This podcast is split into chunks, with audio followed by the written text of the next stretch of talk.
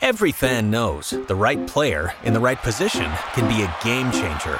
Put LifeLock between your identity and identity thieves to monitor and alert you to threats you could miss. Plus, with a US-based restoration specialist on your team, you won't have to face drained accounts, fraudulent loans, or other losses from identity theft alone. All backed by the LifeLock Million Dollar Protection Package. Change the game on identity theft. Save up to 25% your first year at LifeLock.com slash aware. Judy was boring. Hello. Then Judy discovered ChumbaCasino.com. It's my little escape. Now Judy's the life of the party. Oh, baby, Mama's bringing home the bacon. Whoa, take it easy, Judy. The Chumba life is for everybody. So go to ChumbaCasino.com and play over 100 casino style games. Join today and play for free for your chance to redeem some serious prizes. chumba ChumbaCasino.com. No purchase necessary. Void where prohibited by law. 18 plus terms and conditions apply. See website for details. Questo podcast è stato realizzato da Podcast Story, la prima podcast factory italiana.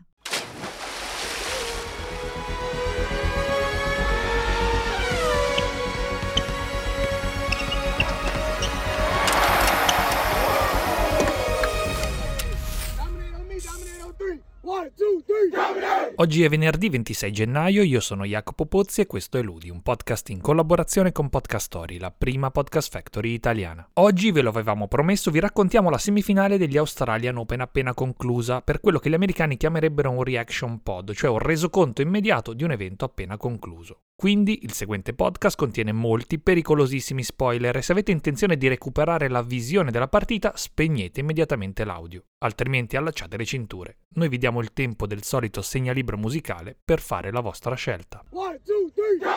Novak Djokovic scende in campo con un record alle spalle di 11 semifinali all'Australian Open, 11 che come vi abbiamo raccontato mercoledì hanno anche significato 11 vittorie e poi 11 titoli. Perfetto, immacolato dalle semifinali in avanti il serbo, imbattuto qui dal 2018, arrivato a questa semifinale dopo 33 vittorie consecutive a Melbourne e con 2195 giorni di imbattibilità nel torneo. Eppure il fatto che questa invece sia la prima semifinale di Yannick in Australia evapora di fronte ad un primo set sontuoso, irreale, che vaporizza i precedenti, che fa scomparire la storia e che diciamocelo sembra troppo bello per essere vero. Yannick domina il gioco, serve con percentuali chirurgiche, costringe Nole a giocare da fondocampo ben staccato dalla linea, sempre in difesa, sempre in ritardo. Non sembra neppure lui anestetizzato dalla precisione di Yannick, che gestisce gli scambi dall'inizio alla fine. È 6 a 1 Sinner, davvero troppo bello per essere vero, troppo raro per durare. E infatti nel secondo set il serbo prova a cambiare marcia, i colpi si fanno tutti più profondi, tutti molto più carichi. Djokovic spinge, ma resta comunque incapace di guidare gli scambi, di prendere l'iniziativa. Sembra nuovamente anestetizzato, non reagisce, non si carica, non si arrabbia né con se stesso né con il pubblico.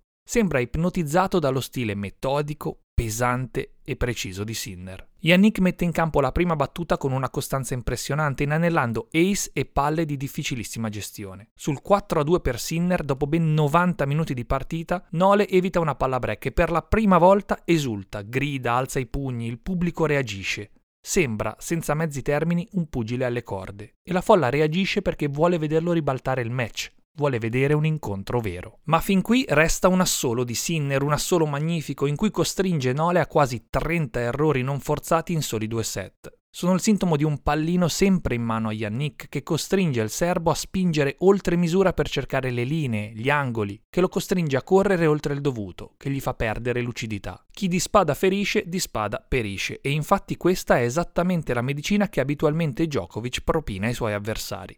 È passata un'ora e dieci e Sinner è avanti 2-7 a 0, 6-1-6-2. Per chi ha puntato la sveglia in questo momento, che sembra anche una scelta piuttosto logica, invece è un buon giorno inaspettato. Sembra un errore della grafica. Sono i due set persi più nettamente in uno slam di tutta la carriera di Nole. Bisogna tornare agli US Open del 2006, quando perse 6-3-6-1 i primi due contro Leighton Hewitt. Uno Hewitt che poi perse in semifinale da Roddick, che perse a sua volta in finale da Federer, che al mercato mio padre comprò. Ma questo, ai noi, non è il 2006, anche per motivi calcistici. Nole, nel frattempo, è diventato il tennista più vincente della storia e il terzo set deve per forza avere una faccia diversa da questa. Il sogno non può durare, quantomeno non così, perché non è questa la differenza che esiste davvero tra Sinner e Djokovic.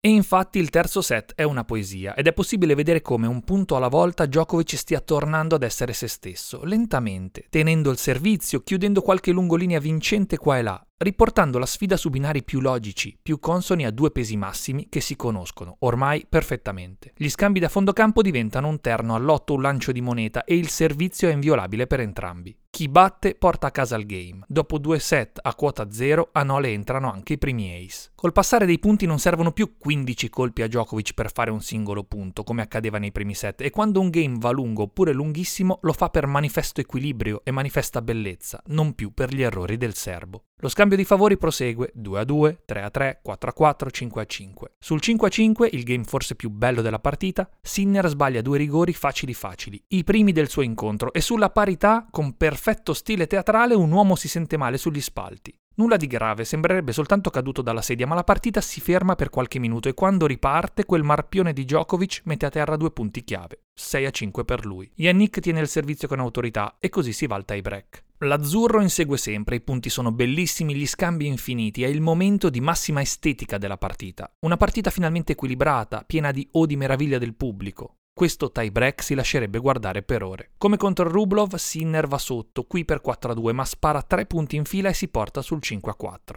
Un lob stupendo pennellato di Djokovic per il 5-5, ace di Sinner per il 6-5 e match point. E qui con prepotenza esce tutta la classe di Nole, che annulla il match point, tiene il servizio e come una tigre ferita si prende il terzo set. Il punteggio recita 2 a 1 e sembrerebbe l'inizio di un'altra partita. One, two, Freschezza e gioventù o marpionaggine ed esperienza? La partita si resetta ma non poi così tanto. Yannick parte bene, stravincendo il game d'apertura, ma non benissimo, sbagliando per tre volte la palla del 2-0, che metterebbe nuovamente al muro Nole. Sinner tiene il servizio e sale 2-1. Dal pubblico si iniziano a sentire anche i cori per Yannick dopo due ore a sentire soltanto incitamenti per il serbo. Nole mostra i primi veri segnali di nervosismo. Il quarto game parte 40-0 per lui, ma Sinner mangia la nocciolina, diventa super pippo e infila 5 punti in fila. 3-1. Sembra il momento di svolta. E infatti il game successivo sa tanto di canto del cigno, con un Sinner magnifico e una partita che si scioglie, la spunta Barbarossa con un paio di seconde di servizio al corpo, molto coraggiose. Gli ormeggi ormai sono sciolti, si gioca tutto braccio ogni singolo punto. È 4-1 Sinner e da qui non succede più niente perché ormai la strada è presa, la via è tracciata, i due tengono il servizio, ma i buoi sono scappati.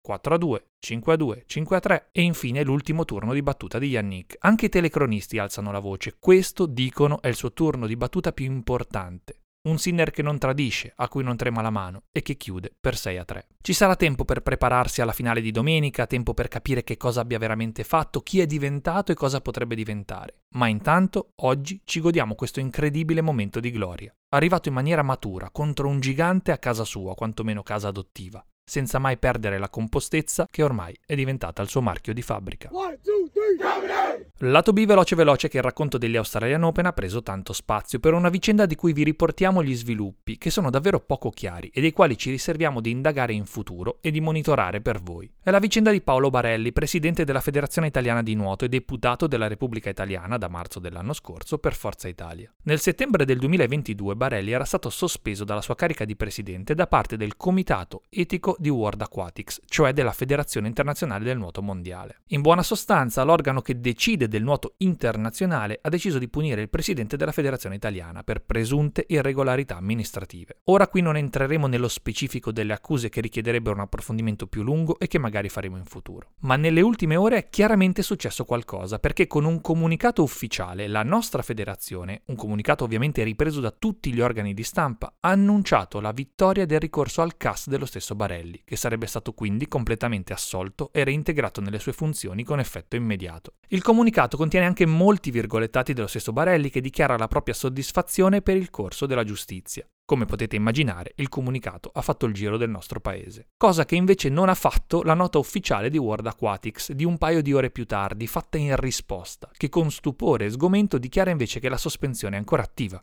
che tutte le sanzioni di Barelli sono decise dal comitato etico e che nulla è cambiato. Si tratta ovviamente di una situazione surreale, di sicuro un cortocircuito, da qualche parte qualche informazione sbagliata ovviamente c'è. E noi monitoreremo il caso per provare a ricostruirlo al meglio, ovviamente nel rispetto della verità e delle parti. C'è da registrare intanto però come, dei due comunicati, solo quello della Federazione Italiana sia stato ripreso dalla nostra stampa, mentre quello di World Aquatics, che sarebbe molto più rilevante sulla carta, sia stato completamente ignorato e questo di certo non aiuta a fare chiarezza.